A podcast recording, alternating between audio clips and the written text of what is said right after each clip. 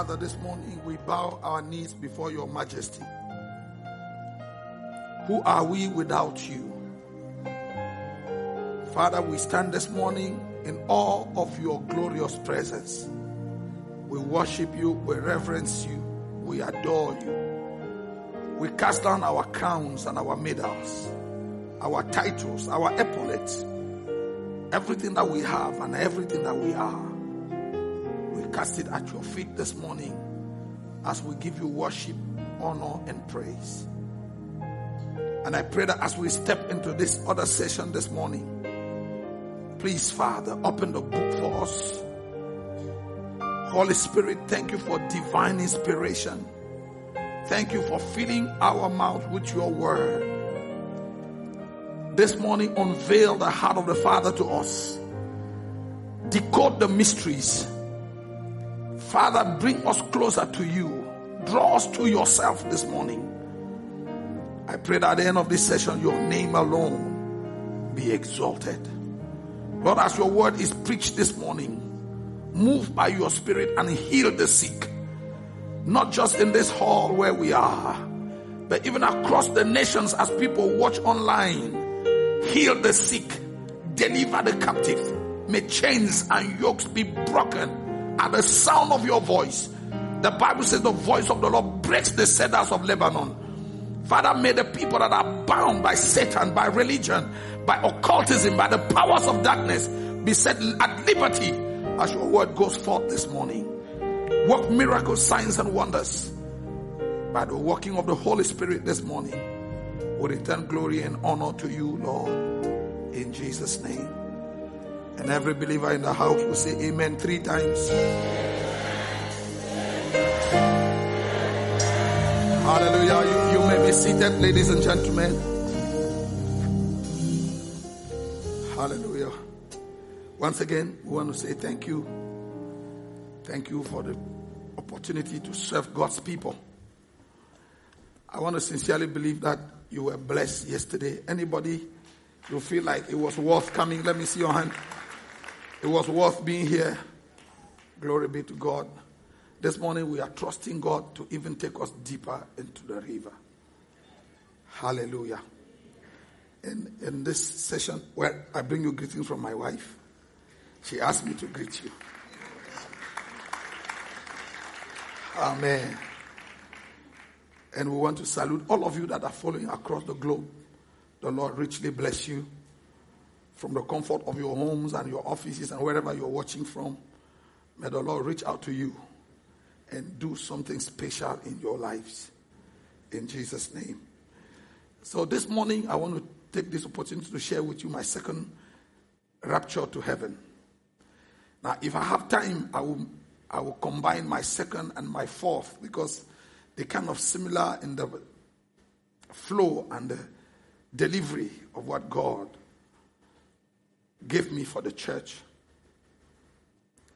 Now, you will notice that in my presentation, I, I will endeavor to tell you less about how beautiful the streets are and the houses and all of that so we can dwell more on the message.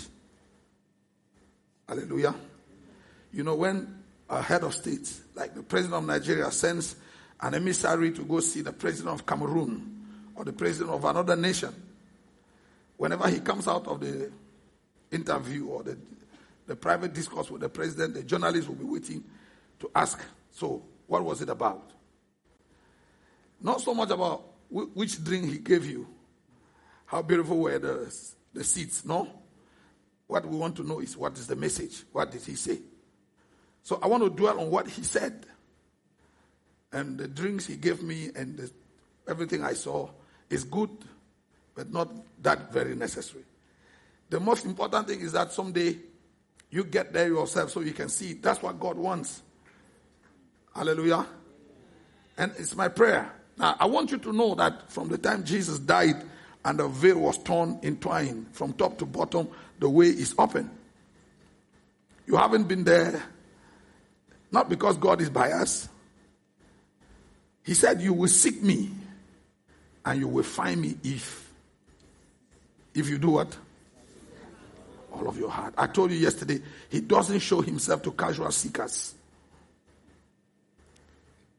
See, when you say to God that you want to see His glory,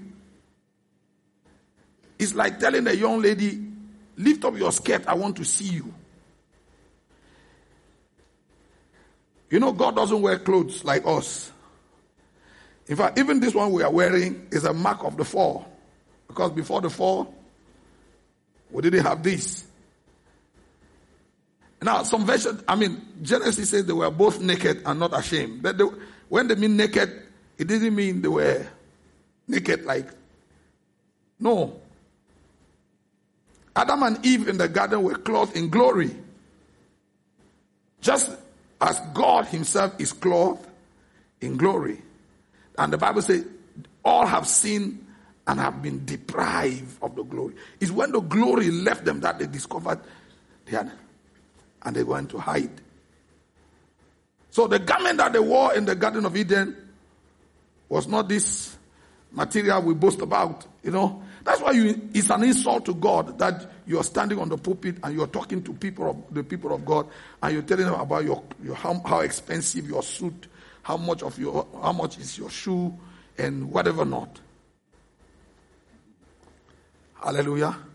So when you're telling God you want to see his glory, you are telling him you want him to lift his robe so you can see who he is as he is. And his question back to you is, are your eyes worthy to see? Can I undress before you? So that's why when you start searching, seeking God and you start pursuing God, it will take time for Him to usher you in. Because He wants to make sure your motives are right. He wants to make sure that the real reason why you want to see is not just so you have some story to tell. Amen. Now I know some of you in your quest for encounters and intimacy with the Father, you started and along the way you got tired and said, well, you know what? It looks like this thing is working just for some people and not for all. No. It will work for all men everywhere if they all follow the pattern. He says in the, in the it's said in the Bible, God is no respecter of persons. In any nation, Nigeria, Cameroon, America, South Africa, anywhere, if any man will practice righteousness, that man is acceptable. Amen. So, during my first rapture, we were in the temple. Remember, in the evening, during worship, I stopped in the midst, in the, in the midst of the music. I stopped, lifted up my hands. Father, since I have been serving you, you have never taken me to where you live. And suddenly, boom, I was taken. Found myself walking with an angel on a stretch. And then a staircase appeared from nowhere. And we started climbing. Got in front of this big white door.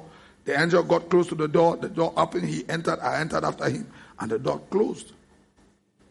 During my, my second rapture that occurs some two weeks after the first, we were still in the sanctuary during worship. That's why I, I, I you know, I, when I, whenever I go to conferences, I want to be part of the worship because I know real things take place in the atmosphere of worship. As you worship Him, He draws you closer, or He draws closer to us as we worship Him. So during worship, once again, my hands lifted up to God. And this time I didn't say no prayer. I was caught up in worship and then boom, I was taken. Now I was, she was standing by me the second time and she just noticed how I dropped. And when I dropped on the, I mean my body dropped on the ground, she knew he's gone. Now this time we didn't time how, how long it was the first, the second encounter. The first encounter lasted seven hours. The second encounter with, I don't know how long it lasted, but it lasted quite long. When I was taken up, this time there was no angel, no staircase, no gate, no. I, I was caught up and I got in front of this gate. I was standing outside and the gate was half open and the Lord Jesus standing on the other side. He was wearing a long white sparkling robe with a blue skirt on his, you know, a blue like the blue of the suit of the pastor there, a blue uh, sash on his on his chest. And I stood outside waiting. And after a while, he turned to me with a smile. Oh my God. When you see that face and that smile, all of the money of your central banks times 100 cannot buy the joy of that moment. I mean, his face was all lighted up he, on, with a broad smile. He turned to me and said, Nyango, I've been waiting for you. Come, let's go. And like a little kid, I ran to him. See, my joy of that moment is indescribable. You can't describe it. You don't have English words. No word in English or French or all of our languages that is are strong enough to describe that moment. That instant is eternity. And I ran and I caught up with him. I was st- standing on his left side. And then we walked on that street. This was another city altogether. The one I saw the first time was one city. This second time, another city. The mansions this on this side are bigger and more gorgeous than the first one. So when we all get there, we're not going to live in the same, it's not the same dimensions. But see, whether big mansion or not, the most important is to get there first. True? Oh, we have to get, you got to get there. Now, if you get there and you have no house, just look for a Apostle Ngnangock. If you get there and you don't have a place to stay, just ask for where is Apostle Ngnangock. There will be surely some rooms left in my. No, we almost get there. By all means.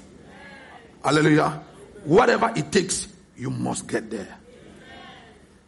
So I caught up with the master and then we, we began to walk on that street. And still, not walking like this. I told you yesterday, we were kind of floating. And we were walking towards the, the city. We, from the gate, walking towards the city. And halfway into this, on the street. Now, see, as we were walking by the roadside, the road was pure gold. And by the roadside, precious stones of different colors and different sizes. I mean, the beauty of it. See, I was looking at the precious stones with just the corner of my eye because I didn't want to take my eyes off the master. My full attention was on him. I was, you know, with the corner of my eyes, I was looking at things around, but I didn't want to lose my focus on him. You know, sometimes when I share this experience, I have one of my brothers, uh, a pastor, an apostle, he will listen to me say, Oh, Papa Ngnangock, you are too spiritual. If it is me, Jesus takes me there, I would carry my little bag in the pocket. then, as we are walking, these stones you are describing, I will tell Jesus, wait, wait, wait. I'll first load the bag. And I tell him, that's why he will never take you there. because you are too carnal. But I told you yesterday, until the flesh is crucified, until every ambition is dead in you, that's why you cannot see him, see him and live. The day you see him, everything that is passion, ambition, and flesh fizzles out of you. So I'm walking with him. And then we walked on certain, uh, almost halfway on the street. We stopped. On the other side of the street, some people were walking. They were angels. I knew they were angels, but they were dressed like the bricklayers, like people who build houses here. And they were rounding up their, their working day. So the Lord said to me, Look at what these men are doing. And I said, They are doing, doing the mortar. You know, here when we do mortar, we do cement and water and sand and, and mix it to build houses, right? And he, Jesus said to me, Look carefully at what material they are using. And as I looked close, it was gold, pure gold. And Jesus said, Look at the material I am using to build the houses in which you, the saints, are, are going to live here. How come you, my servants, you have given the impression to the earth that I am so unable to finance my work on the earth to the point that you are forced to resort to techniques and gimmicks to collect money from people? when he said that, I said, Lord, you, you, you do well to mention this money issue because it was one of the issues that was burning my lips. Remember when I came back the first time and I finished telling my of my first encounter to my wife, she asked me, Did you ask the Lord all the other questions that we had? I told her, Mama, the first time I went, I was so much in tears, I was so much broken by the issue of idolatry that I didn't even have time to ask. I wept so much that I didn't even have time to, to ask him any question. And then she told me, How could you have gone this far? I mean, that to that place, and then you come back to with questions. I said, Mom, you don't know what I what I experienced. I mean, the atmosphere there was not such that you could ask any question. I was weeping for my soul. I didn't think of any other thing. I could see that she was a little bit disappointed. Then, like as, by a statement of faith, I just told her, it is usually said there is no one without two. So, if it has happened once, I'm sure another opportunity is going to come. And I promise you, the next time I get an opportunity to, to see him again, I'm going to grab him by, the, by his belt like Jacob. And I said, I will not let you go until you answer all. And then he said, I knew that you had the questions. That's why I came. So, and then I said, You need to explain to me this issue about money. See, as a young minister, I've served under my fathers. And I've been to, we, every year we organize conferences, camp meetings, whatever, conference, seminars. And every time we finish a conference, we always finish with deficit. The money is never enough. So I kept asking my father, so what is this thing that we, every year the conference is finished, everybody is gone home happy, but we have 2 million, 3 million, 4 million bill that is left to be paid and we don't know where to get the money. And every time I, they will send me to go and negotiate with the hotel. So I sign uh, uh, uh, an undertaking that we are coming back.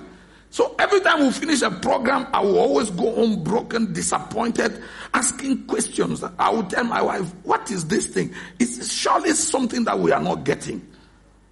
Because I don't think that God is like this. You know? So, that day I, I had the opportunity to ask him. I said, this thing has bothered me for, for a long time. And he says, I want to answer your question. Are you ready for this? Now, I know some of the things I will say may be borderline with the excess that we see out there, but listen to me with the ears of the Spirit. So Jesus said to me, Guess, imagine that you went back to Cameroon. I remember when I was caught up, I'm still in America. So imagine that you went back to Cameroon today, and in the streets of Yaoundé, you met, you meet any ordinary Cameroonian, and you tell him, I'm just coming from the presidency the Unity Palace. That's our president. I'm just coming from the Unity Palace, and I met with the with President Paul Biya. I was like, oh, so you know him? I was shocked to hear Jesus call. I mean, I'm in heaven, and Jesus is talking to me about Paul Biya, my president. I, oh, so you know him?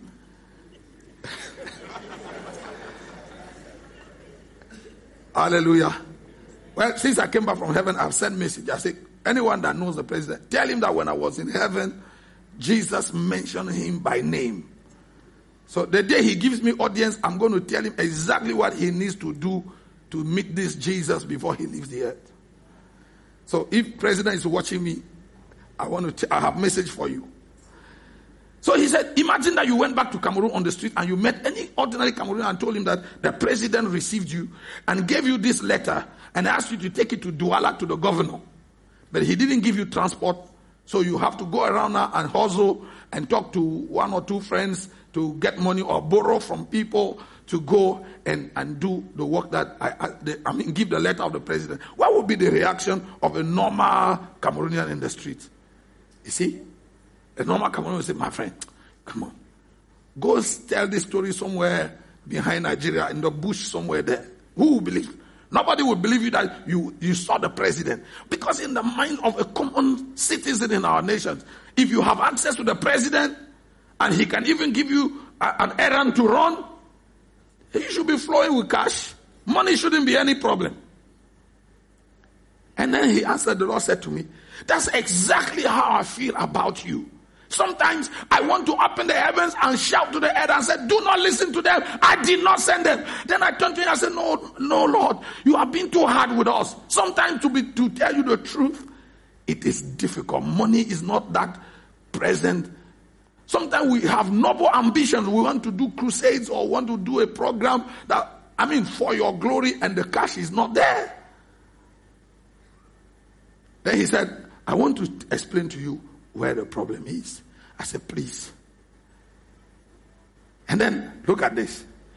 Uh, while I was standing there with him, like a giant screen appeared in front remember every time he would talk to me i will hear him but i will see like i'm seeing everything that he's saying i understood habakkuk chapter 2 habakkuk said i'm going to stand on my post and watch what he will say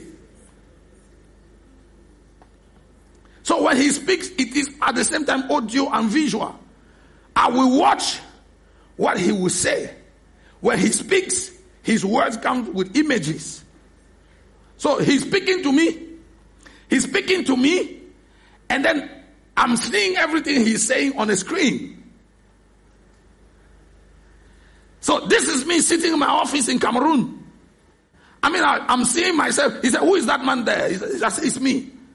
I'm sitting in my office drafting the budget of our convention every year. The first week of October, the, from the 1st to the 8th of October, we have our annual conference. And I want to extend invitation. You want to come? It's going to be a glorious moment. Hallelujah. Last year, last, was it last two years ago? Yeah, two years ago, during our convention, we one Friday night as we were worshiping the Lord, angels were seen physically dancing over the house. Our, the people that were in the overflow outside captured that on the, with their phones. And they were there for a long time before they disappeared. So you want to come first, first to 8th of October this year is going to be our, the gathering of the nations. Hallelujah. So this is me sitting in my office and drafting the budget. Now that was then. Now usually when we do budgets for conferences like this ones, we start with expenditures. We're going to invite speakers. They're coming from this and this and this place. We're going to buy their tickets. We're going to lodge them. We're going to feed them. We're going to do all of this transportation, blah, blah, blah. You know, you have an idea of, you know, the list of all the things. We're going to do publicity, communication, everything. It's going to cost. Then we said, uh, the convention is going to cost us this number of millions. Let's say 20 or 30 millions. The second, in the second, on second page, where is this money going to come from? Number one, it's going to come from uh, the, the general offering. Like here, every day we do offering. You know, when we come worship God, we bring our offering. The offering help us to pay the bills. We put offering Last year, when we did the convention, the, the offering we collected was this amount. If God helped us this year and we go a little further, we anticipate that it's going to increase by so, so, and so. It's just, you know, like a provisional budget. So we said the offering, we are anticipating that with the offering, we're going to have this much. Second, second point, we're going to have special offering or partners offering. All of our friends across the globe, when they hear that we have a conference, some of them will send support or they send their offering, they're sending their seed. We write down. We're going to do t-shirts, polo, gadgets, whatever not that we sell across the, around the conference so that it helps us get in money to pay the bills. This year we're going to do something better, and you know, so every year we. He said, "Is that not what you do?" I say, "Yes." And then we say, "If we, if all this works out as we have planned it, we're going to get this amount of money, and we're going to spend this." And usually the anticipation is that when the conference is ended, we should be left with something, some money in the account so that next year when we are starting the conference, we are not starting from scratch. So after we've done this budget, this tentative or provisional budget, now we bring it to God in prayer. Lord, we command the north, north, north wind to bring the south. You know how we pray. And then we start commanding money. Lord, make our people to be generous this year. May they give and so on and so forth. God said, is that what, is that not what you do? I said, exactly what we do. And I learned this from my fathers.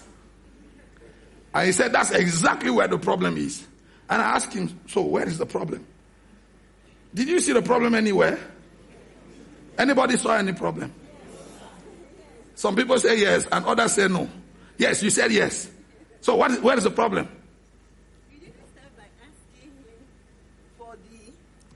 I said you didn't start by asking him for the money for the budget. You are starting from what we as humans can give, which is a paltry sum. Thank you. Somebody else? She said, I didn't start by asking God for the money for the convention.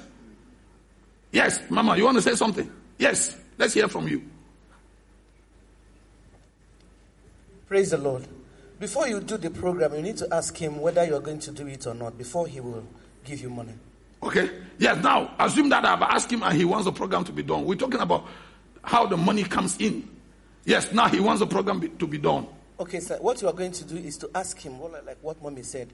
You ask him to give you. He knows where to get the money. Okay, thank you. A last person. Only women are talking in this place. When Bible say women should not talk. No, no, no, no, no. No, no, I'm, I'm please. Yes, go ahead, my sister. God didn't have any money when He created the heavens and the earth. Okay. Yes. He didn't have any money when yes. he created the heavens and the earth. He was not focused on money. So yes. money is man-made, and um, a lot of times, instead of saying, okay, for example, most times you hear people say, "I need money to buy a car," instead of "I need a car." So it's better to focus on the need and not the financials. Okay. Thank you. So he said to me, That's where the problem is. And I said, Lord, I don't see where the problem is. He said, There's a problem. And then I asked him, So where is the problem? He said, In your list of income, my name doesn't feature anywhere. And I told him, Lord, your name can feature here. Because all my life they taught me that God doesn't give money to people. How many of you were taught like me? That God doesn't give money to people. That if someday you open your drawer and you see money, it's not God that put it there. Let me see your hand. Yeah, we all were taught like this. And then he looked at me with a smile. He laughed and said, I said, Your name can be in the list because we assume in the church that the offering we get, the money that people will send from left and right, north and south, and all of that, even when we sell the gadgets and sell all the things that we sell around church to raise money for the to pay the bills, we, we assume that it is you that is giving us the money. And then he said to me, You know, this budget that you did is called a marketing plan. I like somebody talked about marketing yesterday. Is it Apostle Gideon? Or uh, uh, uh, Apostle Arumi? He said to me, See, what you have here in your paper is a marketing plan, a marketing strategy. For you to run this program, you don't need me. You just need someone that understands marketing and that can talk the people into doing what you want, and the money can come out. You can actually do your conference and pay all your bills and even have money left without me.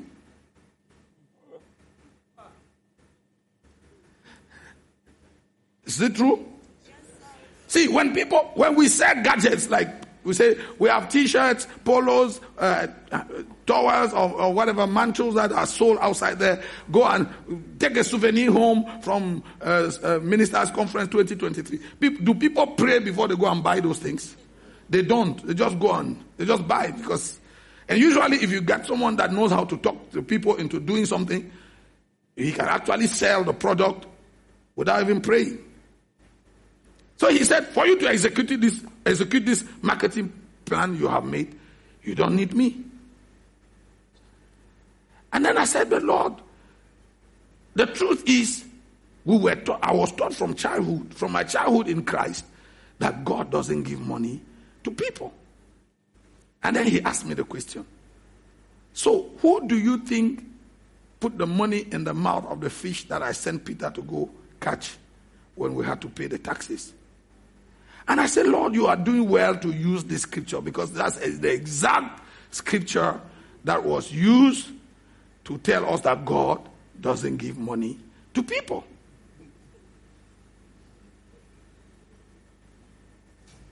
And then I said, I said to him, before Peter was ever made an apostle, What was his profession?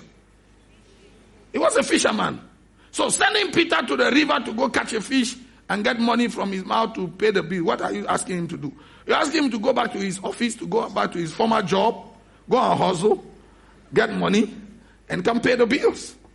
And Jesus said, No. In fact, that's the day, as I'm talking to him, that's the day I discovered Jesus never asked Peter to go and cast the net. He said, Take the line. And that the first fish that will come out of the river would have a coin in the mouth. So he said to me, I did not send Peter to go to the river to go and hustle, throw, cast the net and catch 100 or 200 fishes and bring them out. And, and then, as he will be searching by chance, one will have a golden uh, coin in the mouth. I asked him to go to the river, and one, the first fish that he will get out of the river will have a coin. That that will be enough to pay the bills, and then we will continue the journey. And then I asked the Lord, so, but why didn't you make Peter just, the money to just appear in Peter's pocket? Do you think that he could do that? Yes. I said, but you could just ask Peter to put his hand in the back pocket, knowing that he doesn't have any money on him. Just tell him, Peter, put your hand in your back pocket on the right side, and then he will pull out a hundred dollar bill or a hundred euro bill. Listen to his answer. He said, I could do that. But for Peter, I didn't do that because I was minding Peter. He said, The Peter of the Bible was exactly like you. He was so religious and so square in his mind that if I did anything that didn't fit with what he learned from his fathers, that was the, that was the that, that is the day I would have lost him.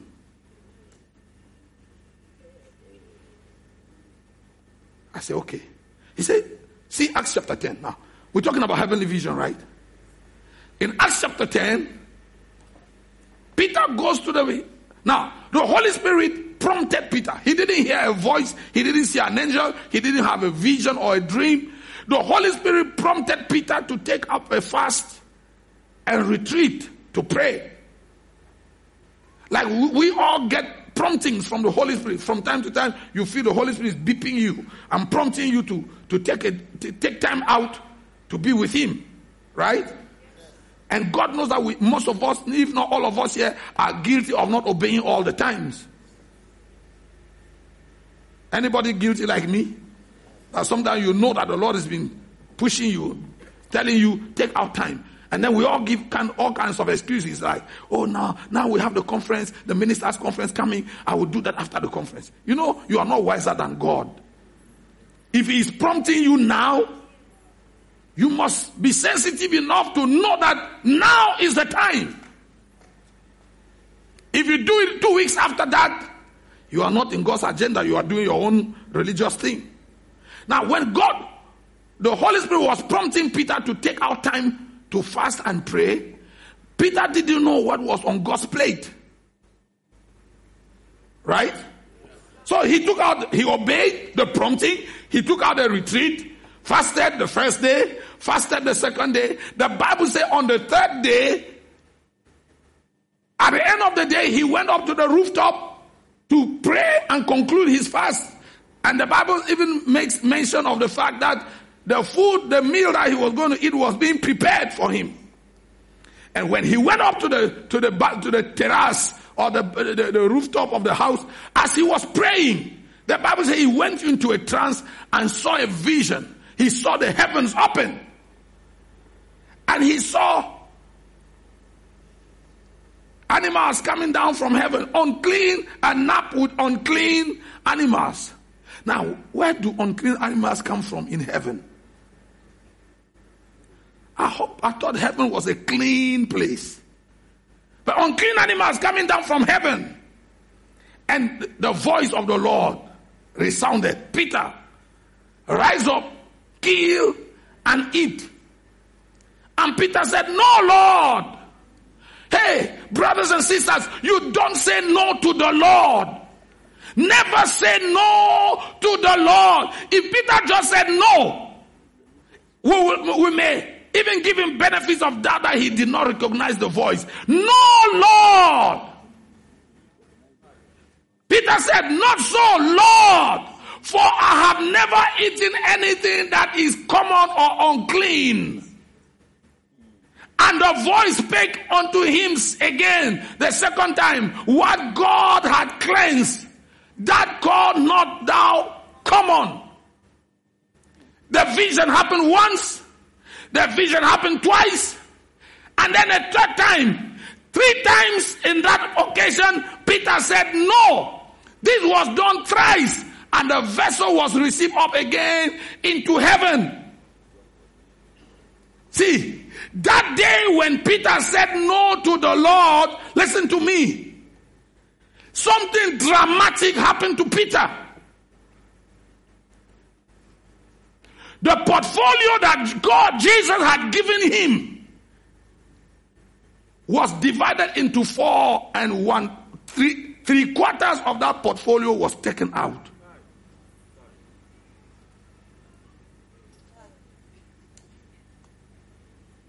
It is to him that it was said, You are Peter, and upon this rock I will build my church, and the gates of hell shall not prevail against it. I will give you the keys.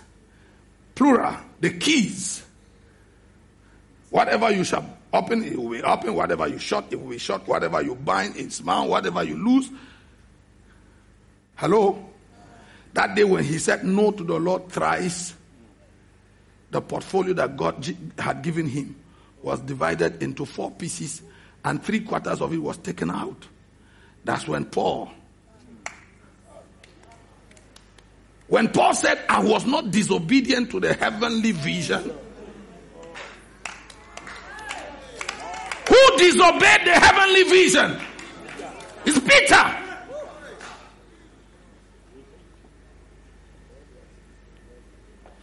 Paul said, the one who made Peter apostle to the Jews made me apostles to the Gentiles. Why? Because I was not disobedient to the heavenly vision.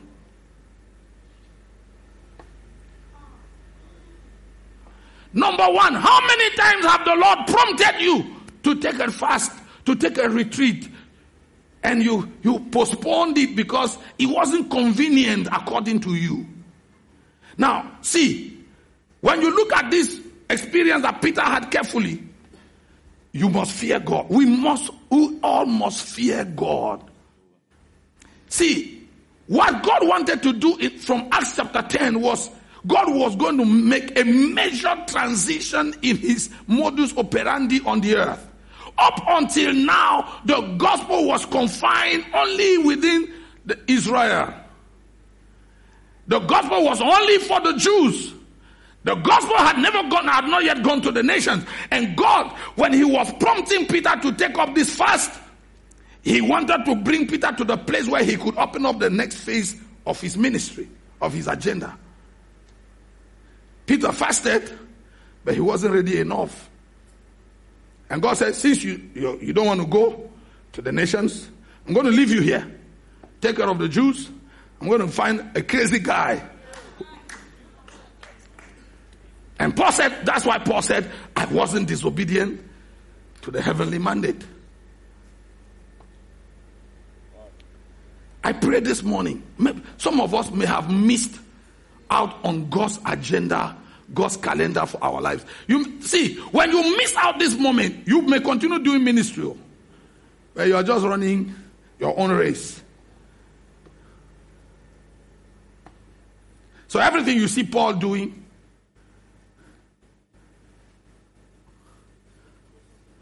huh, was on Peter's portfolio, taken away and transferred to. See, after Paul came into the scene, after Acts chapter 10, you see Peter, Acts chapter 12, and then that's it. Peter kind of fizzled out, disappeared from the scene. Now, the chiefest of the apostles will be who? Paul. because I was not disobedient to the heavenly vision. Peter, who was supposed to be the key, the key holder, Peter, who was supposed to be the chief of all the apostles, Paul now said, Me that was not even supposed to be apostle because I persecuted the church. He made me, I labored more than them all. Nevertheless, not I, but the grace of God. Because the grace of God that was given to me was not vain. Something was transferred from Peter to Paul. See, Peter will even say at the end, towards the end of his journey, Peter will say, Our brother Paul, he was not with us when we walked with the Messiah, when we ate with the Messiah, when we went to the mount with him, on the Mount of Transfiguration, where we went with him at Gethsemane. Paul wasn't there. But this Paul is loaded with mystery that even we, the old apostles, struggle to understand. Because there was a transfer. See, the assignment that God has called you to carry out, there are 7,000 other prophets that are just waiting for you to say no.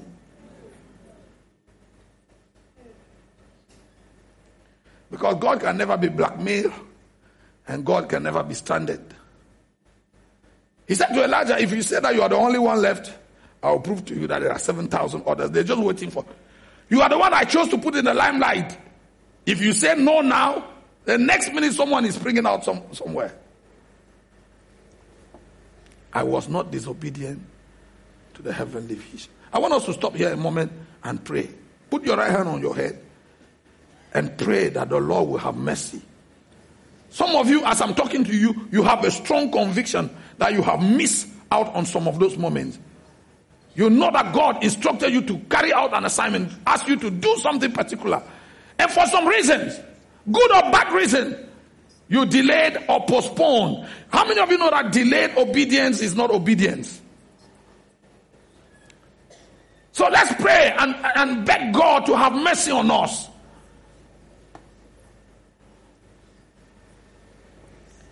Lord, I will not be disobedient to the heavenly vision anymore. After you have brought us to this conference, help us not to disobey the promptings.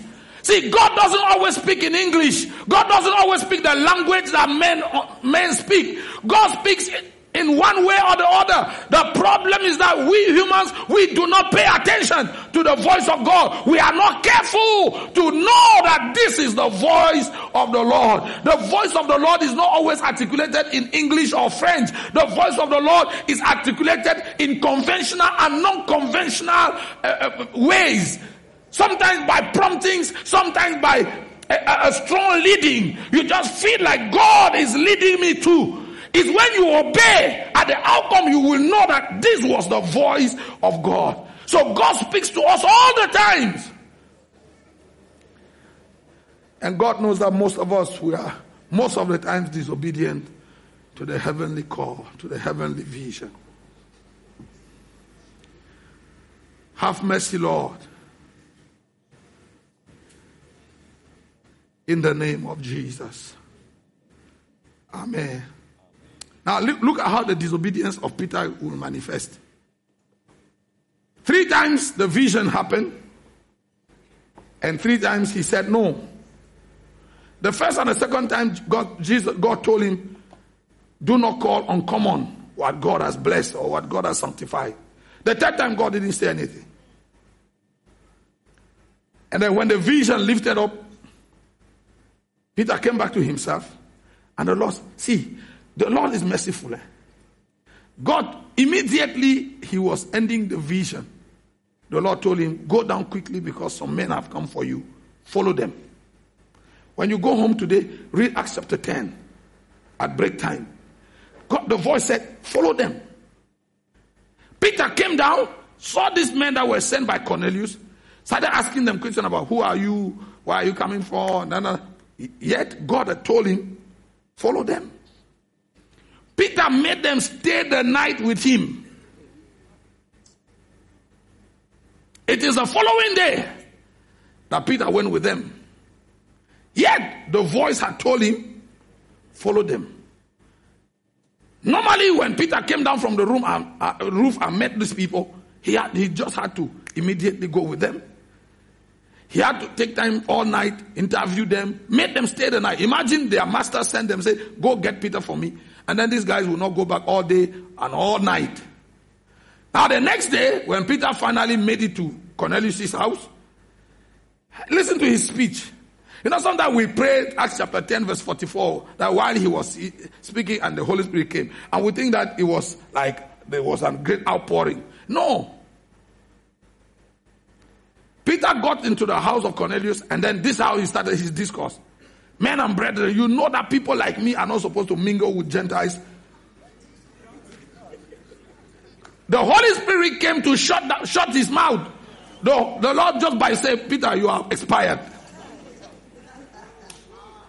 While he was still making that kind of expired speech, Holy Ghost came and took over. The people started speaking in tongues. He said, Shall we refuse water baptism? So even in his mind, he wasn't ready to give them water baptism. Expired. Come on, say expired. expired. May you never be expired. Yeah. And may the work you are doing never be expired on God's agenda. Yeah. So the Holy Ghost came to tell Peter, finish. It's finished now. It's finished. We are moving on without you. See, when you look at Peter, who was given the keys of the kingdom, in the whole Bible, he has only two books. First Peter, five chapters. Second Peter, three chapters. The inspiration is dwindling. When Paul had written single-handedly more than half of the New Testament. Because I was not disobedient to the heavenly vision. So Jesus told me. Now I'm talking with Jesus. He's the one telling me all this.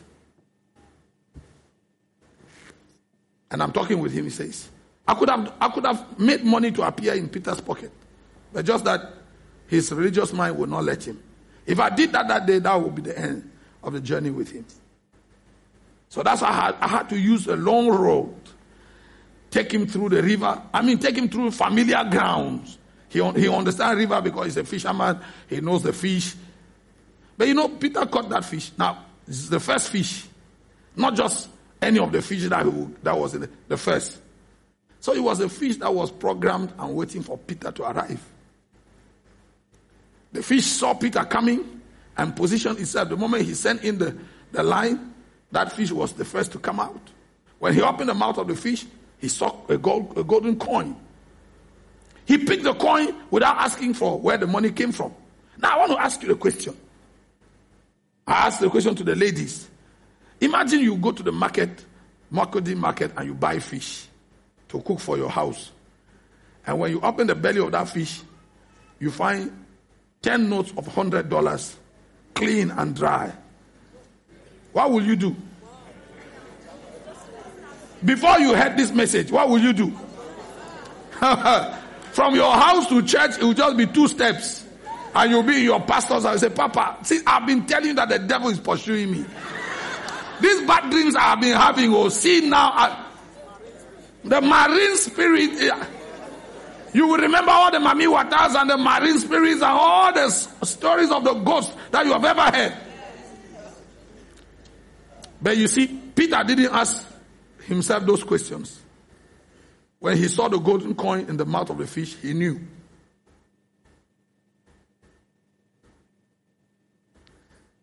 So I'm standing with Jesus. He asked me, Ngnangock, do you really believe that a bird, a, a raven, actually fed Elijah by the brook I say, yes. We've, I preached on that so many times. Like all the time, Elijah was by the brook. This raven came morning and evening with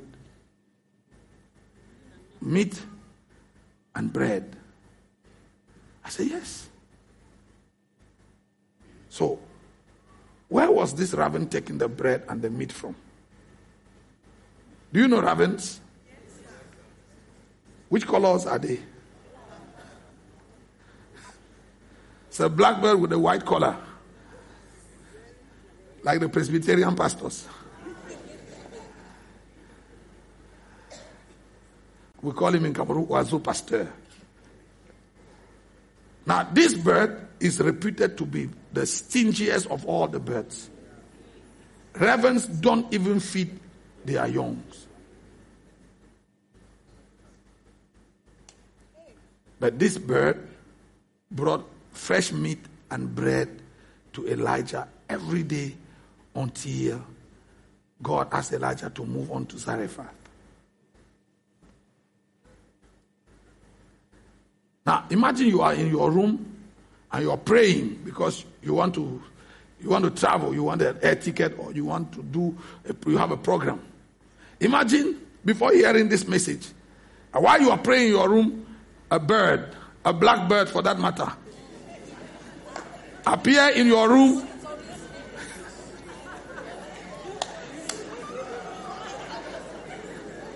What will you do? In fact, you'll be saying that fire looking for the door. And see, and the Lord Jesus said to me, You see, you believe more in the power of Satan than you believe the power of God. I don't know about Nigeria, but in Cameroon, we have we have people, certain, particular certain tribes, where people are double into witchcraft. They do all this, we call them famla, mukwanye. You know, they got into all this occultism. And then they make covenant with Satan and some. And some, some of them say Satan will give them a snake. And every Monday morning by 8 o'clock, the snake will come and, and deposit a certain amount of money by their bed. And that money must be used before a certain period. And then before, before you know it, one boy that was just a nobody in the neighborhood becomes suddenly very rich. He start building houses, buying cars, and no, living a very flamboyant life. And then one, one day also he would die a mysterious death. Bam, that's it, it's finished. It's African magic, right? We all know it. In the Nigerian movies and all of that. Right? Yes. but we believe that Satan can do that for his servants. But the church doesn't believe that God can do same. Now see, God is not the one imitating what Satan is doing with his servants. It is the other way around. Satan is the counterfeit of the original. Now, I have information for you. You know that fish that brought money to Peter is not a fish.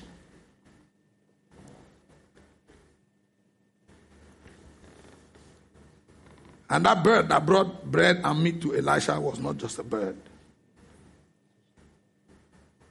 They were all angels of the Lord.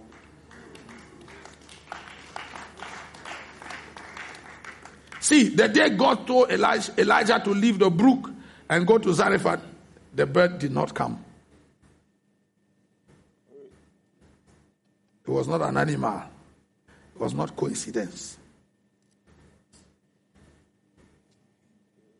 Now, Jesus is explaining that to me as we stand, as we stood there. And then he said to me, Ngnangock, I still have angels that are going to and fro on the earth, that are in charge of sponsoring my work on the earth.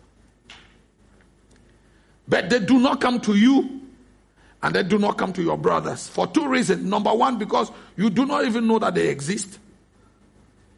And number two, your theology about financial supply limits them from coming to you.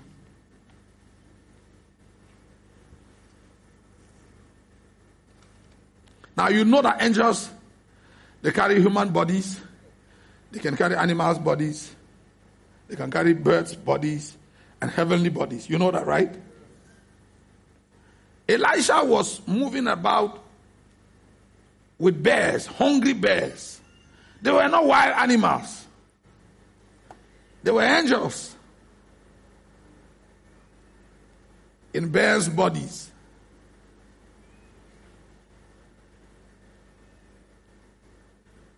So he said to me, I still have angels that are going about sponsoring my work on the earth, but they do not come to you. And they do not come to your brothers or to your, even to your fathers. Because number one, you do not know that they exist. And number two, your theology limits them. Now, he asked me, Do you believe that throughout Elijah's stay in Zarephath, in the widow's house, oil and flour was multiplied in the cruse and in the barrel?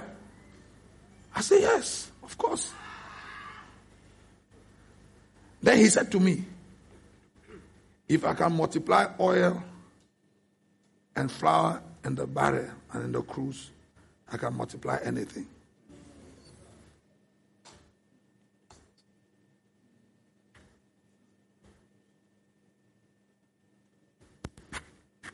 Hello? Are you here? He said, I should have fed them with the finest of wheat. I should have. But they limited the Holy One of Israel.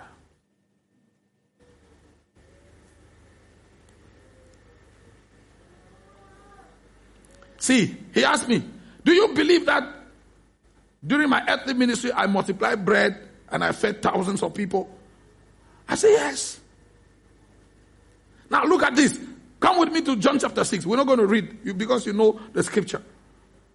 John chapter 6, Jesus called Philip and asked Philip, Where shall we find bread? Listen to the question very well. Where shall we find bread to feed this multitude? The question was not, Do we have enough money? The question was, Where? What was Jesus trying to find out? The closest bakery. He said? Not the source. He wanted to find out. Do you know the closest bakery to, from where we are now? The Bible said Philip left and went and inquired from Judas, who was the, the, uh, the treasurer, how much money was in the coffers and if the money was enough to buy bread and feed the multitude.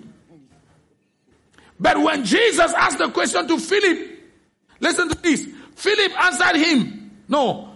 Before Philip answered him. When Jesus then lifted up his eyes and saw a great company come unto him, he said unto Philip, When shall we buy bread that these may eat? When shall we buy? Philip, I want to know where is the closest bakery. When Jesus. Now, uh, yeah, come back, verse 4. And this he said, look at, look, read the text with me. This he said to prove him, for he himself knew what he would do. The question is, what was Jesus going to do? We do not know. The Bible doesn't tell us. So Jesus asked a question to Philip just to test Philip to see if Philip understands these dynamics I'm, I'm trying to pass across. So Philip did what we all naturally will do. He went and inquired, how much money do we have? They told him how much. He did the maths and came back to Jesus and said, the money that we have in the coffers, even if we buy bread with all the money, we will not be able to feed these people. So what we should do is send the people home and then let everyone go and hustle for himself. No?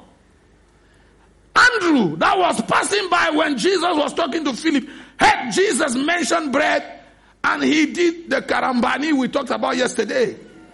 Did Jesus talk to Andrew? Was Andrew concerned with the conversation? No, Andrew just heard Jesus asking Philip about the bread. Andrew went to the to, into the camp and started asking for, hey, is there anybody that has bread here? I heard the master say he needs bread. The master didn't say he was looking for some bread. What Andrew did is called Karambani. So, Philip, when Philip was giving account to Jesus, saying that the money was not enough to buy bread for the people, here comes Andrew running and sweating. Oh Lord, I heard you talk about bread, and I don't know if that's, this can do. That wasn't Jesus' plan. So when Andrew brought the bread, Jesus said, okay, since you brought this one, we'll use this one. So make the people sit down. The people sat down. Jesus took bread. After he had given thanks to the Father, he broke it and gave to his disciples to distribute. Are you with me? As they were giving, see, it is not in Jesus' hand that the bread was multiplied. It is in the hands of the apostles as they went, they will break the bread and give to one person. Then the bread will grow, break it, give, and the bread, the bread kept growing as they broke it. And as the people received the bread, when they will bite the bread, they will bite the bread, the bread.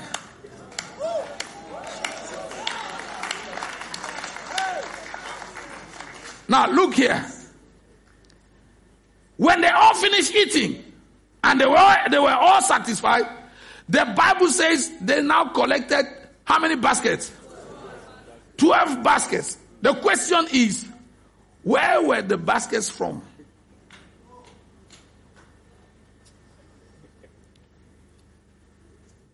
Who brought the baskets? These guys have been there three days listening to Jesus. Did they come with baskets? So where are these baskets from?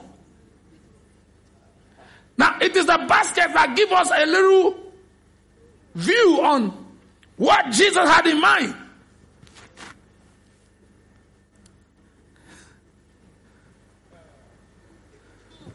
What was the master going to do? We do not know, but the basket tells us there was already a setup. Andrew with his karambani came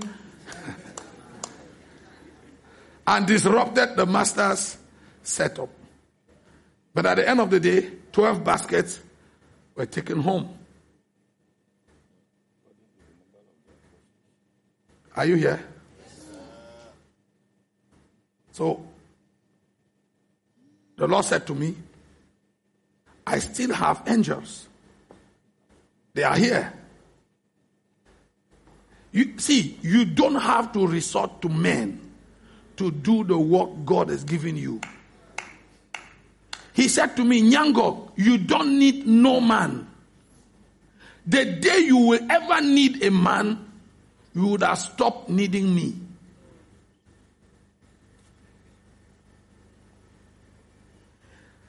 I know there is a, there are a lot of fleshly carnal, earthly messages that are being preached. That you need a John the Baptist. You don't need a John the Baptist. You need God. Man of God, you don't need a John the Baptist. You don't need an advertiser. You need God. God, in His time, if He needs a John the Baptist for you, He will raise one. But you don't go out looking for a John the Baptist that will open you a door. You are don't, you're not looking for a connection. You're not looking for an open door. See, I say everywhere in the world, the work of God does not need money. The work of God needs God.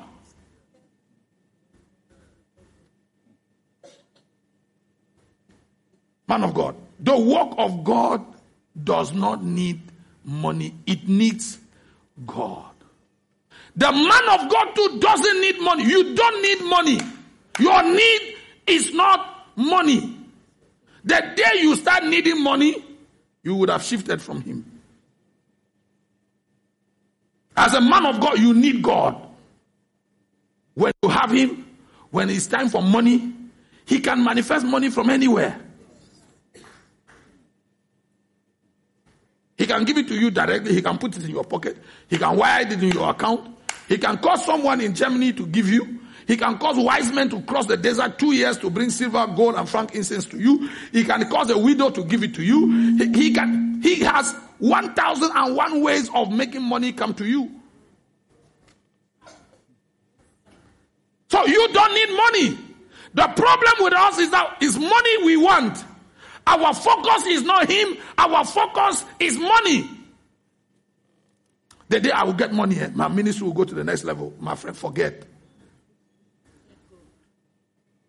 The day I get God,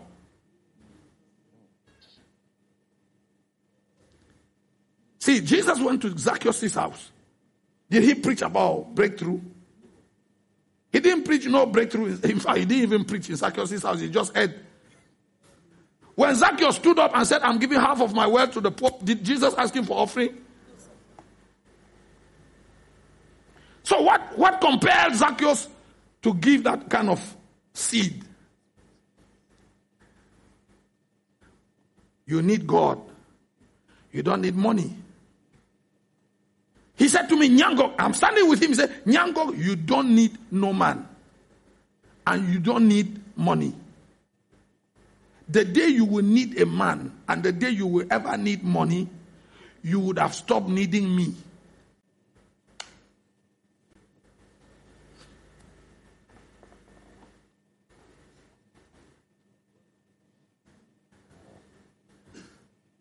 You see?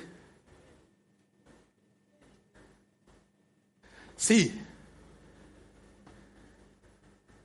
I listen to this. He said to me, whenever anybody comes to give you money, the first thing you must do, he's telling me, the first thing you must do is inquire from me. Are you the one sending this person? If he's giving me an offering, is that offering acceptable? So don't live your life in the service of God looking out for who is going to give us the biggest offering. See, I told you yesterday about Eli, Eli, Elisha. Is it Elisha? Naaman came with about six million dollars offering. Naaman, Elisha didn't go out to talk to him. It's not that Elisha was very rich. No. Elisha had understood that his need is God. He's not looking for human connection. Who, who will connect me to a governor? Or who will connect me to the president so I can. As a matter of fact, let me tell you this. It applies in most nations, not if not in all nations. The day you go to the governor or to the president, the last thing you should collect from them is their money. I didn't hear your amen. No. Now, I know some of you are praying that the governor will receive you so he can give you some money. Now, see, if a man is not godly, is an occult, is a whatever not, is all this stuff, and he is sponsoring your ministry, what interest does he have for your ministry to boom? Does he have any interest? If that guy is loyal to Satan, what interest does he have that you go, your ministry goes to the next level? He doesn't have no interest. So most of the time, he will give you money in exchange for the grace of God that you carry. And in many nations, starting from this one to my nation to every other nation, many voices have risen in, in our country, in our continent, in our countries that were bought over by the politicians and the governors and whatever not. They became rich, they became popular, but the voice was quenched.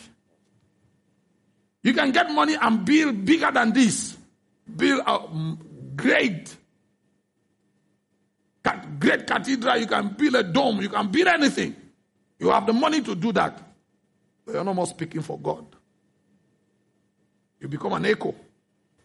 That's what happened with Naaman. When Gehazi went and collected the offering, it was an exchange. It wasn't offering, he was giving him.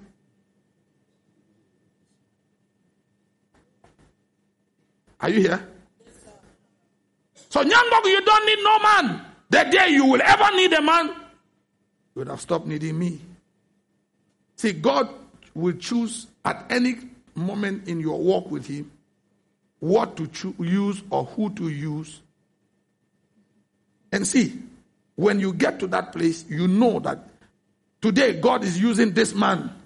This is the brother God is using to help us do what we are doing. But we do not depend on this brother. And this brother can leave church anytime he wants to leave. If someday I preach a message and he's angry and he wants to go, he is free to go. And we're not going to run after him because he has money. Because we know the one that brought him will bring another one. So we are not preaching looking at his face whether he likes the message or not. In most churches, we preach looking at the rich guys. Are they happy with the message? Do they like the message? If they don't like, the pastor will switch and preach something else that will make them happy so that they keep giving. When we know that our supply is heavenly, we do not look to human faces. Did I hear your amen? amen? See, the camp where we were in Ashland was founded by a couple, a missionary couple, the Heflins.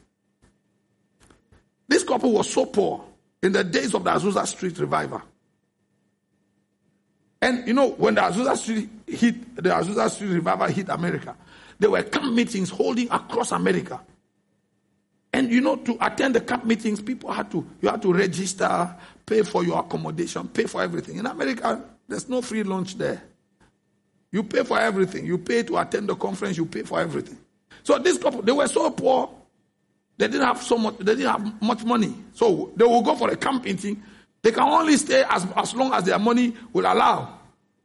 And more often than not, they will leave the camp meeting before the end. In fact, when it's getting hot, that's when they have to leave because the, their money is finished.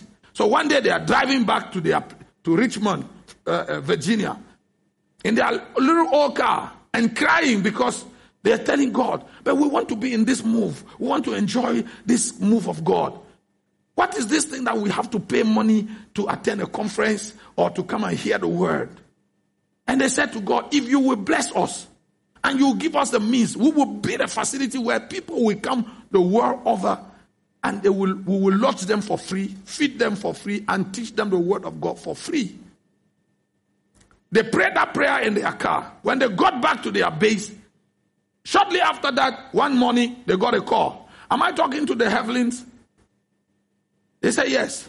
And the man on the other side said, I need to see you. I have a word of the Lord for you.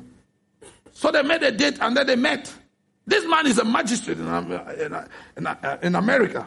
The man said, I was praying this morning, and the Lord said that the ranch that I have in Ashland, I should give it to you because you need it for the work of God. That's how the man gave them this place that has now become a prayer mountain. And they said, this few days ago, we were praying and talking to God about this. And the man gave it to them.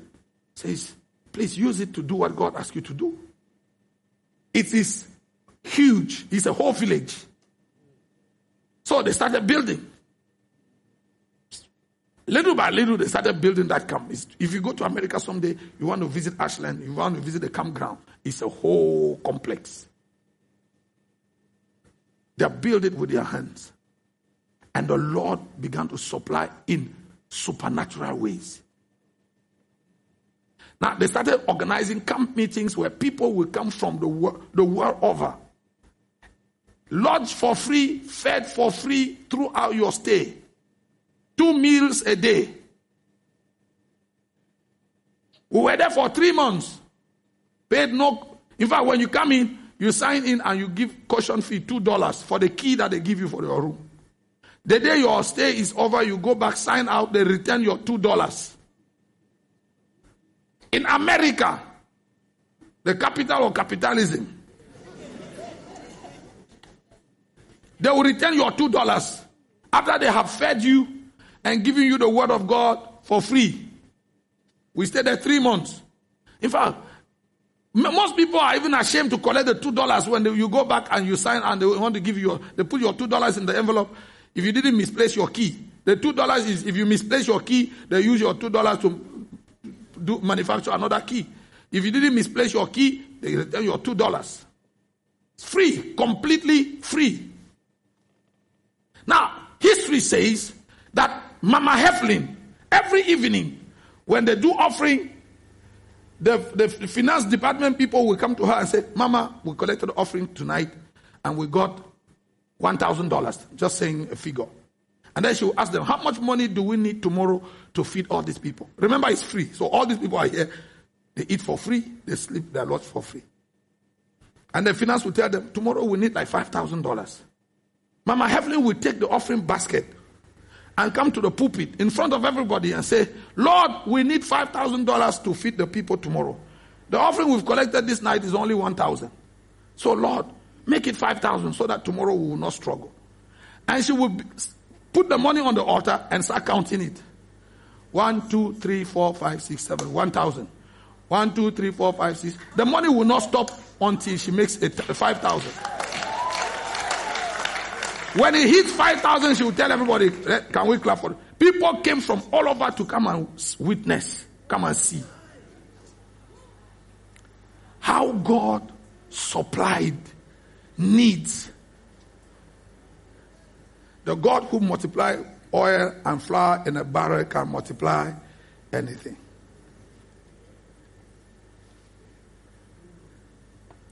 It is called supernatural supply. He still does the same today.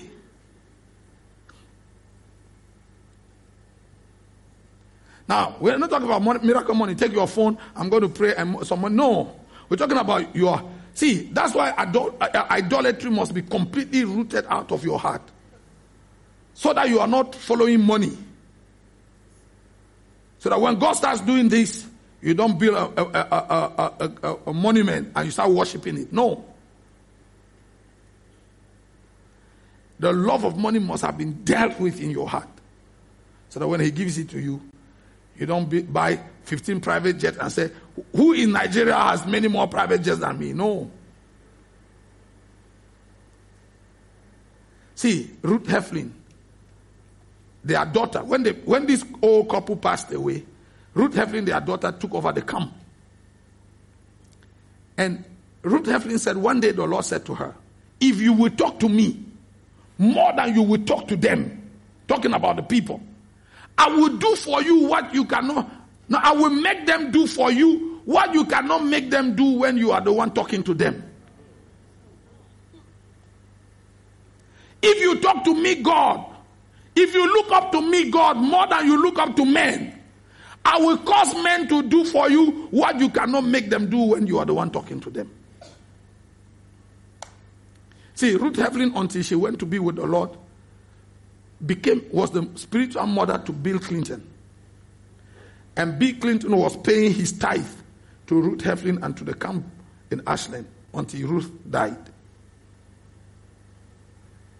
What I'm telling you is documented. You can check it. History says that when Bill Clinton was about to be impeached because of the story you know with Monica and so on, one night Ruth was praying in her room.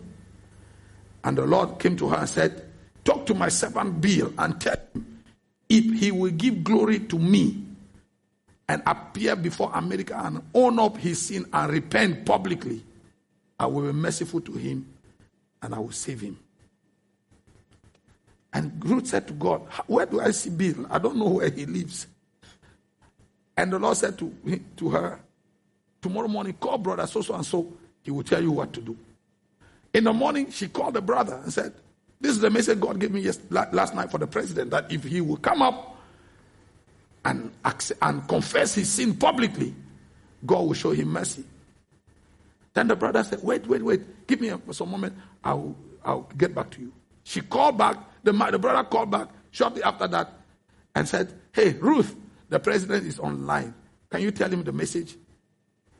And Ruth gave the message to Bill Clinton. And Bill said, No, you need to come and see me. I need to see your face. Because to go and say to America that, yes, uh, the story this girl is saying is true, you know, you have to be sure that God is the one talking. So Ruth went to the state house, to the White House, and told the president that this God said to me last night that if you would do this, He will rescue you, He will save you. He will write your name in the annals of America and make you one of the best presidents America has ever known. And that's how Bill came out and said, and confessed publicly by Ruth's instruction. You need God. Even to go to the state house. You want to see president, you are using uh, the ways of man, the wisdom of man. No. If you stand in the place of prayer, looking to him, he can take you anywhere. So when God rescued Bill Clinton from the impeachment and the, the big scandal that was coming over him, until Ruth Heflin passed away, he was paying his tithe to the campground in Ashland. Our problem is we look with the eyes of men. See, as I'm talking to you now, we are building our, a small church in Yaoundé, the, our headquarters. The budget is 500 million CFA. And our church is just full of young boys and young girls, students. When you see them, we don't have ministers, we don't have directors, we don't, we don't even need them. I told you, the work of God doesn't need money, it needs. And God is helping us. It's been three years. Next year is the dedication of the building. It's going to be finished next year.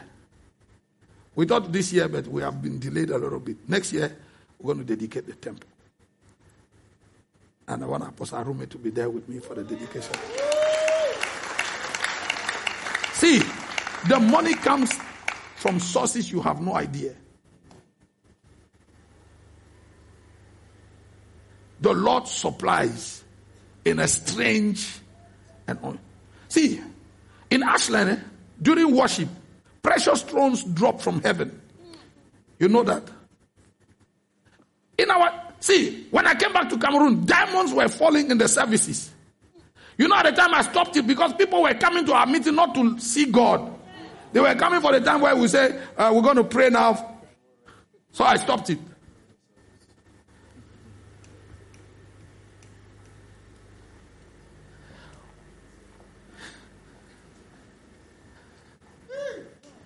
If you will let God circumcise your heart, there's nothing you cannot do, there's no place you cannot go.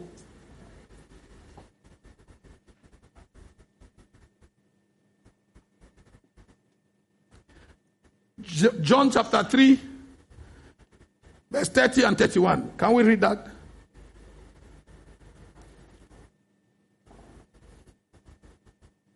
John 3 30, 31.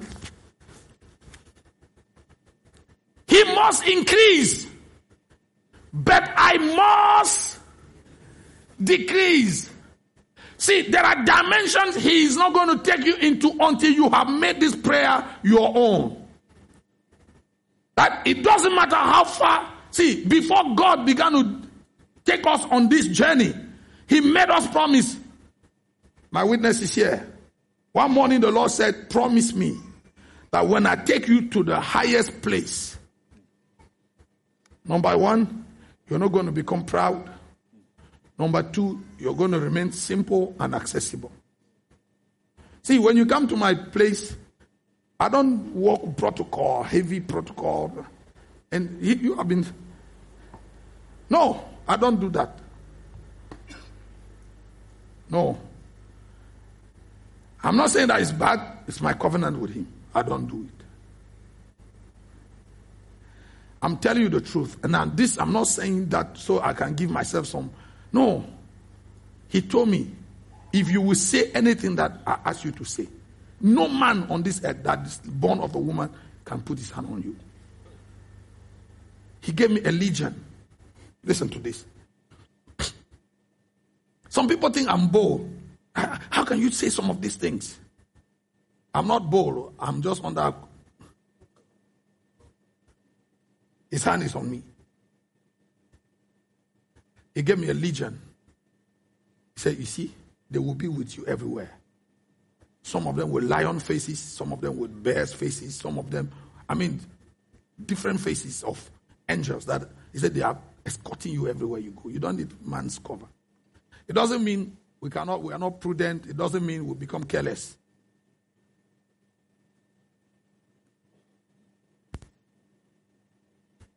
We've seen diamonds, precious stones fall in the meetings. But the moment the people started worshiping that, you know, they will come for it. The Holy Spirit said, Stop. Until you bring them to the place of sanctification where it is God. When they see this, they will worship Him, not the thing. Then you don't need it. And some of the things He will even do them with you and say, Keep them for you. It's for a time and a time and half a time. Some of them I don't have permission to tell you. I can't even tell you here on the media where the world is listening. See, our God is not a man. He works in mysterious ways.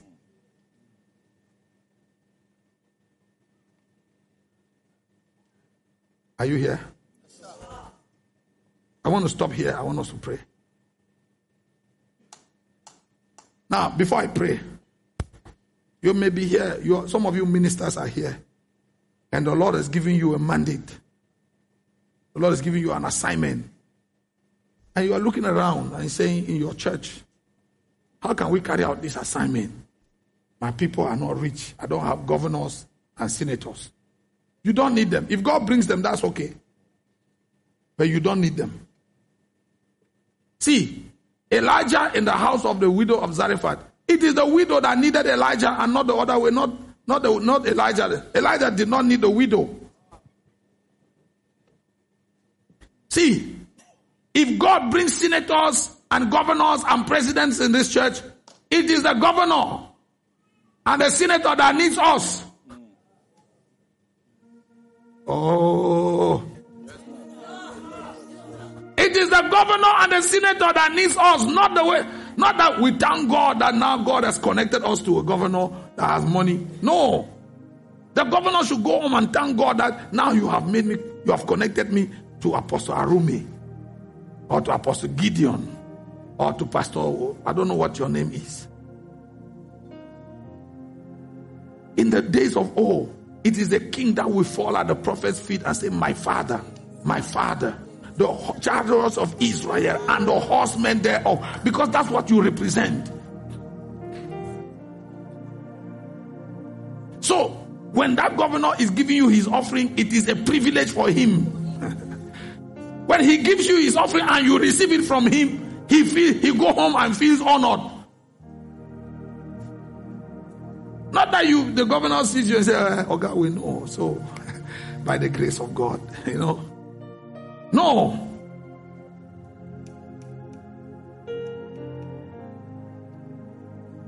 Are you here? Shall we stand? So I cherish the old rugged cross in my trophies at last I lay down. I will cling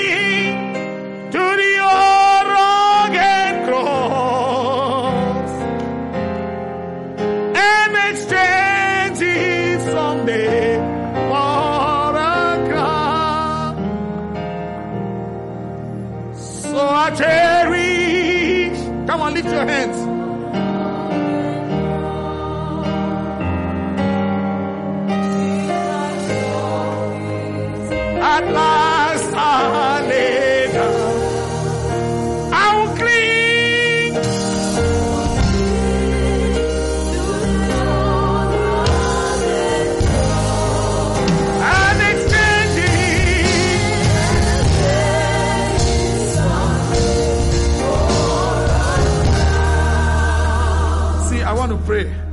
Time is up.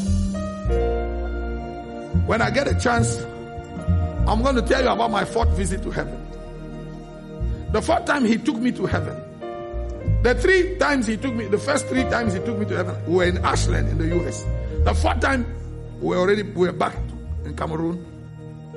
And we were in our close, prayer closet with my wife praying when the angel came and said, I came to take you.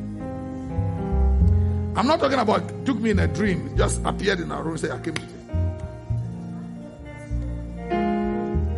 This fourth time, he took me to the treasury house of heaven.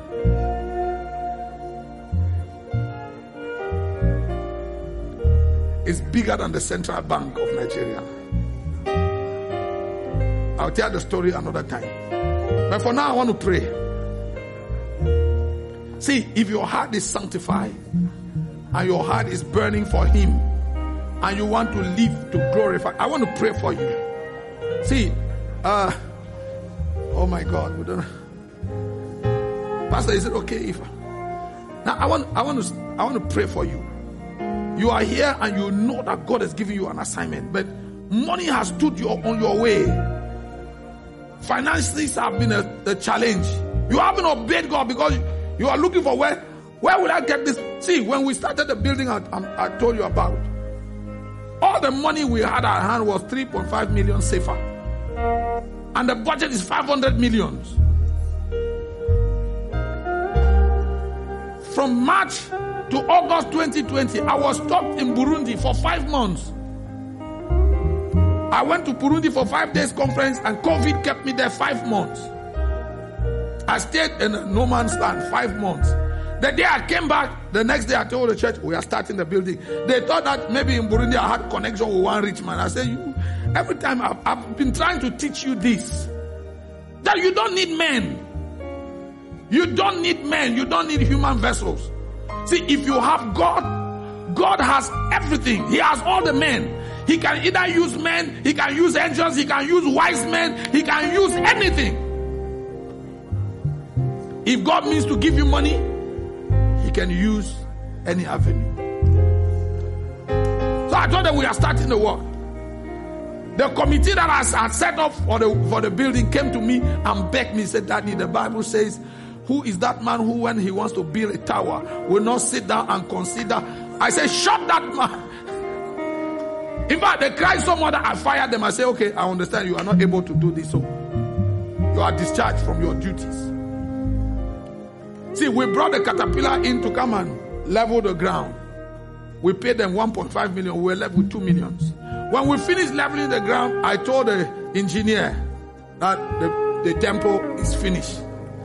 The man looked at me. He laughed until he almost fell to the ground. He said, Apostle, do you even understand what what this building that you want to build, do you understand what? I say, I'm telling you, the temple is finished. We were left with two million. So he asked me, so when are we starting the work? I said, tomorrow morning. He said, Are you? He went to ask my wife, Are you? What apostle is saying? Does he understand the dynamics? My wife said, Obey, listen to what he says. So the next morning, we collected the two million that we had and gave it, gave them to him. Say, start the work. He started the work. Until now, it has not stopped. And we didn't receive donation from anybody. It's not like one one donor. No. Right? If the day God will want to use a donor to give money, we will receive. But we are not looking up to that. We are looking to Him because we learn the art of keeping our eyes on Him. You know, I heard a testimony of a, a, man of God. One day God asked him, You have two eyes. Can you make one look up, another one look down at the same time? He tried to, and it didn't work like some of you just tried. And God told him, Every time you are looking up to men, don't say you are looking up to me at the same time because you cannot look up to God and to me at the same time.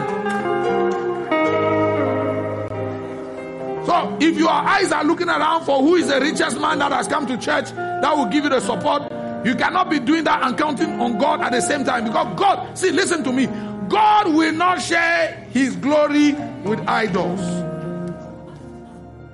See, when you get that rich man in your church on whom you count, for whom you are praying, he becomes an idol that God will not entertain. The moment he comes in, God walks out.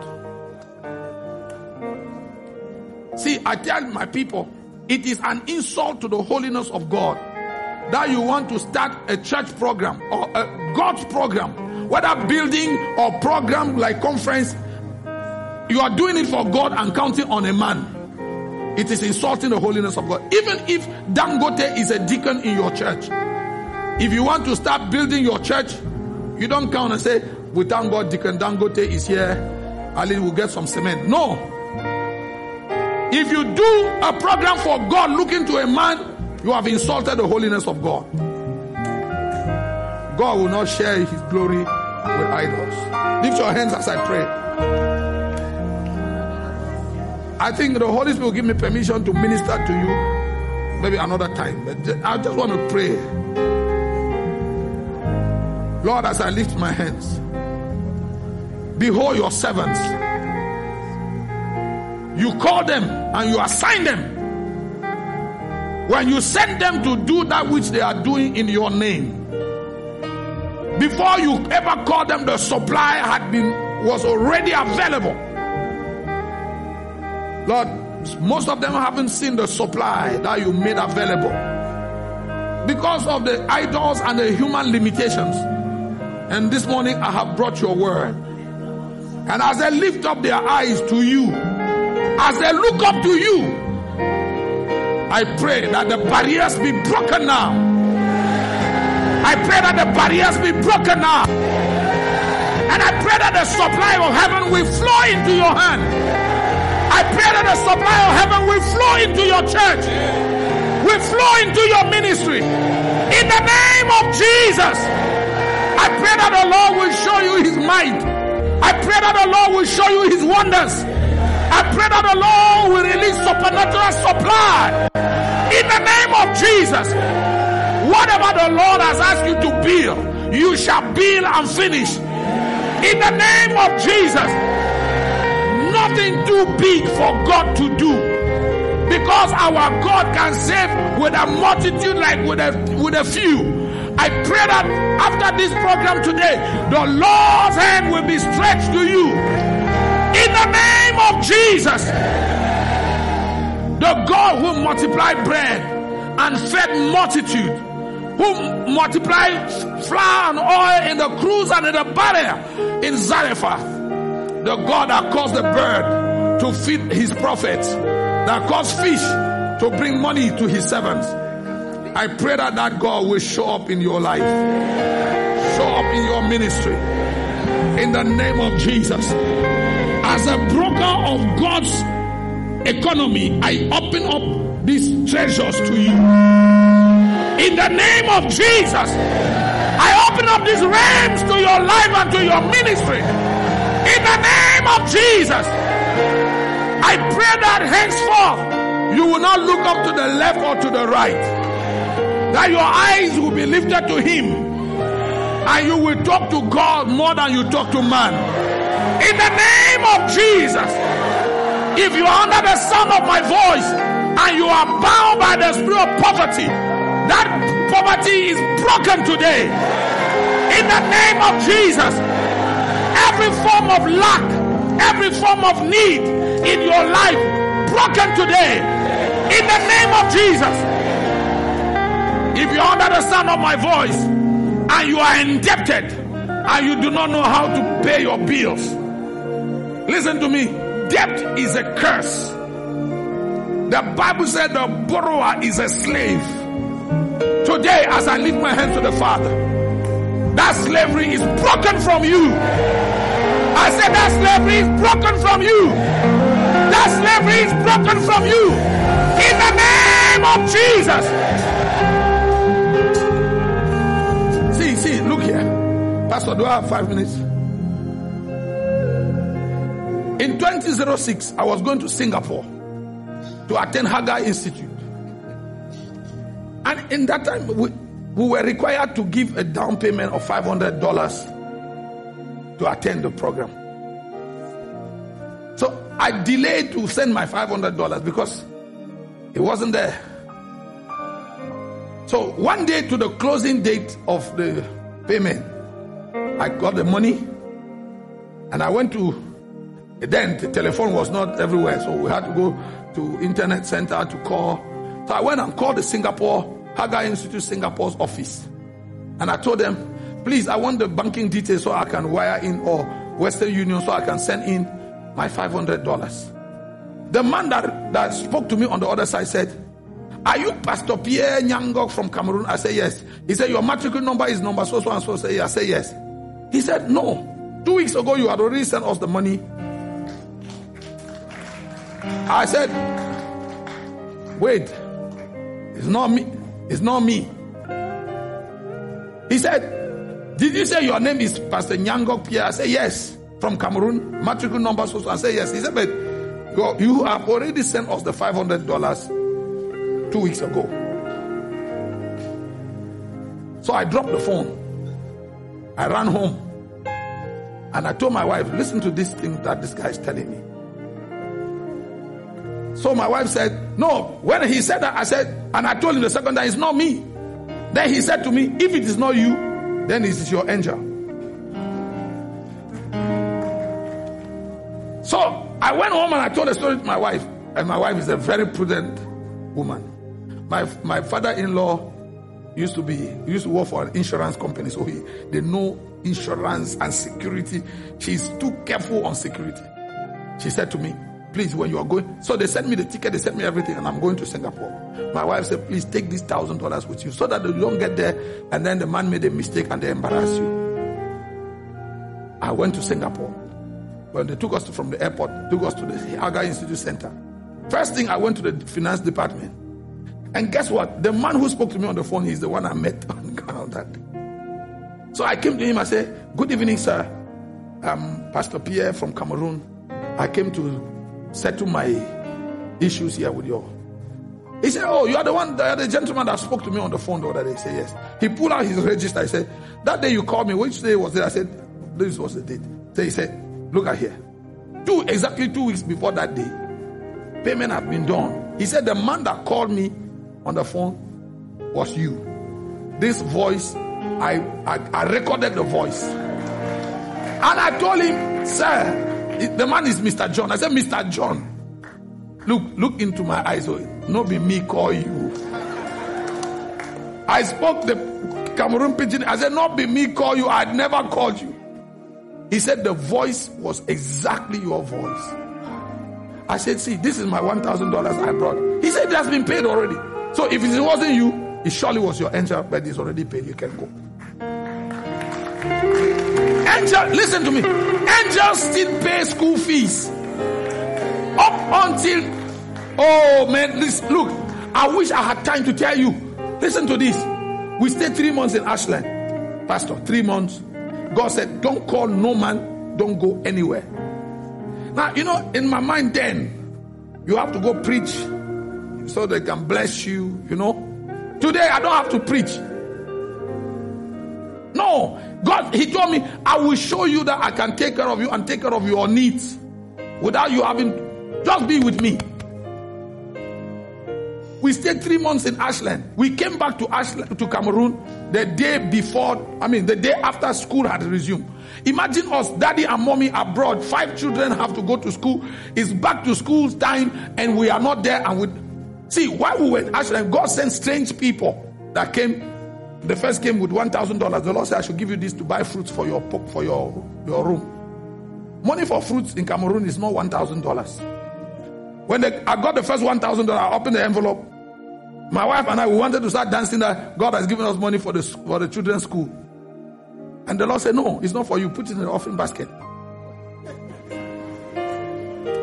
We put from that, I mean, a part of the first 1,000 that he had given, he had taken from us. He gave eight different people came and gave us thousand dollars, and the Lord said, Put in the offering basket. Put in the offering basket. Put in the offering basket. Then three days to the time God was going to release us. You know, we were there three months and we didn't know when was the time to go home. So three days to the time.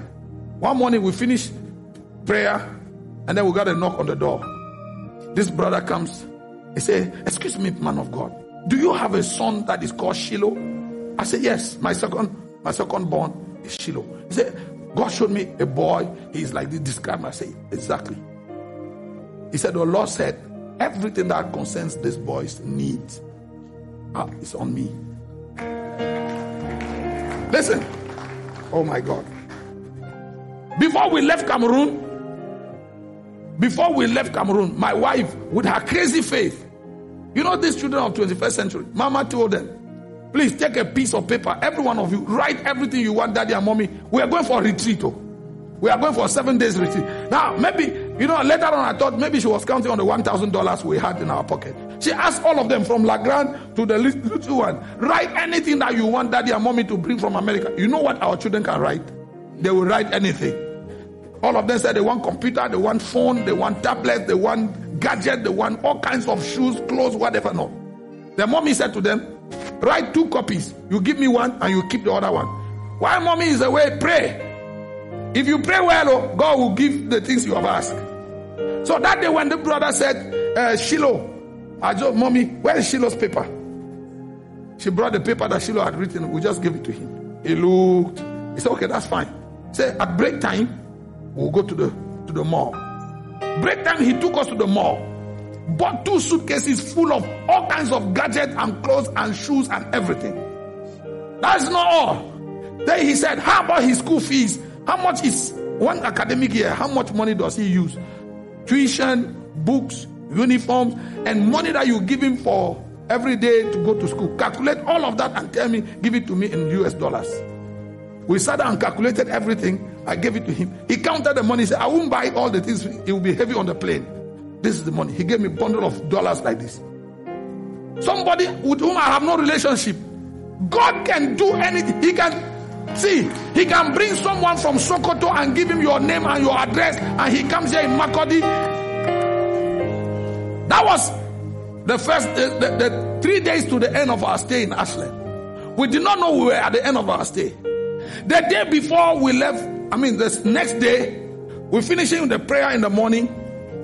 One little old white lady followed me behind, tapped me, Pastor, can I talk to you? I said, Yes, ma'am. And she asked me, Do you have two daughters? I said, Yes. She said, The Lord spoke to me about your two daughters. I said, What about my two daughters? She said, The Lord said, anything that is needs concerning finances and any other need for your two daughters is on me. I said, Mama, bring the list for Lagrand and Shinone. We brought the list. I gave her the list. And then she said, I don't have strength to go to the mall with you. Can you please calculate what all this is and tell me in US dollars? We sat down and calculated everything that my daughters wanted, everything they had written, plus school fees and every other money. And we told this white, this old lady, and she said, at break, we will go to the bank. We went to the bank. She pulled out. See, this is me. I no preach for no man. I no go nowhere. I no call no friend. I made it with mountain of dollars. It is not all. Now the last day before God released us are my twin girls in America, twin daughters, spiritual daughters. So when we the Lord released us and said, now you can go, we call them and say, oh, finally, oh, the Lord has given us permission to go home. So she then they said, You are going home. How about school? School has started in Cameroon. I said, God is in control, He's taking care. In fact, God has already supplied for Shiloh, for Lagrand, and for Shinone. And then they, they asked, How about this? Your, your bell and bishop. I said, Well, God, the God who started supplying for their senior will supply for them. They said, No, anything for bishop and your bell is on us. Just tell us how much it is pastor, the first time we came back to Cameroon, the school had resumed on Monday. We arrived Tuesday. Monday night, we got there Tuesday. Tuesday morning, first time in my life, I went to my children's school and I paid the school fees of my children like a big man. It's not this thing of first installment and then you wait for a piece of paper and second installment. No, I just told the boss, ah, please calculate everything from beginning to end. How much is it? And I asked her, Do you want me to pay you in dollars or you want me to pay?